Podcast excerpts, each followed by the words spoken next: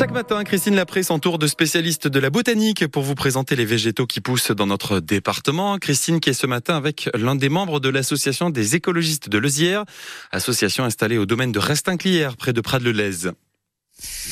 Pour nous parler des plantes de notre département, ce matin, je reçois Hugues Ferrand, qui est botaniste, amateur, administrateur aux écologistes de Lezière et président de la Garance Voyageuse, une revue de vulgarisation de la botanique. Bonjour Hugues. Bonjour. Alors aujourd'hui, Hugues, on va parler d'un arbre qui est plutôt urbain, un arbre qu'on voit dans les parcs et les jardins, qui a de très jolies fleurs. Il s'agit de l'arbre de Judée. L'arbre de Judée. Alors c'est un arbre étonnant. Évidemment, on le remarque parce qu'on on, voit un arbre avec des fleurs directement sur le, sur le tronc. Et ça, c'est un phénomène extraordinaire qu'on appelle la coliflorie en botanique. C'est-à-dire que les fleurs roses, rose pourpre vifs, sont tout à fait euh, éclatantes vers le mois de mars. C'est un arbre qu'on identifie bien. Il a des feuilles en forme de cœur, des feuilles euh, assez, vertes, hein, mais pas d'un vert très très vif. Ce qu'il y a de particulier sur ces feuilles, c'est qu'elles sont aussi palmées. Palmées, ça veut dire?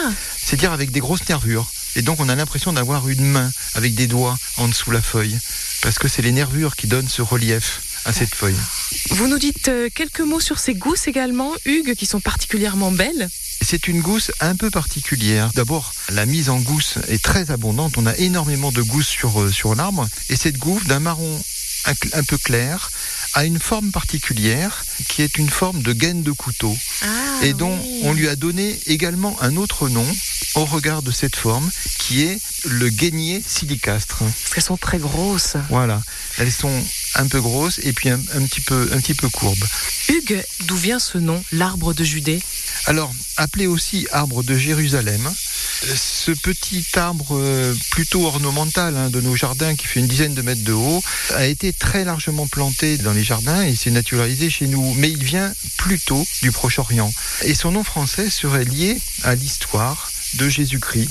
Judas se serait pendu à l'une de ses branches pour mettre fin à sa vie après sa trahison.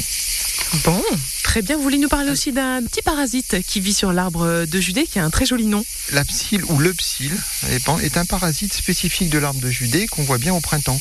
Ça ressemble à une, comme une toute petite euh, cigale. Elle attire euh, évidemment les abeilles à cause du miela, les punaises et les guêpes parce qu'elles sont entomophages et elles la mangent. Et même les oiseaux, mmh. évidemment. Cette psylle pourrait être utile en lutte, euh, en lutte biologique dans la culture de l'olivier.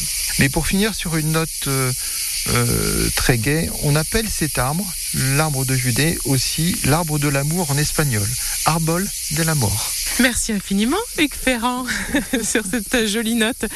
Je rappelle que vous êtes botaniste amateur et président de la Garance Voyageuse, une association de vulgarisation de la botanique. À bientôt, Hugues. Merci, à bientôt, au revoir. Végétalité avec Christine Lapré. Il est 6h47.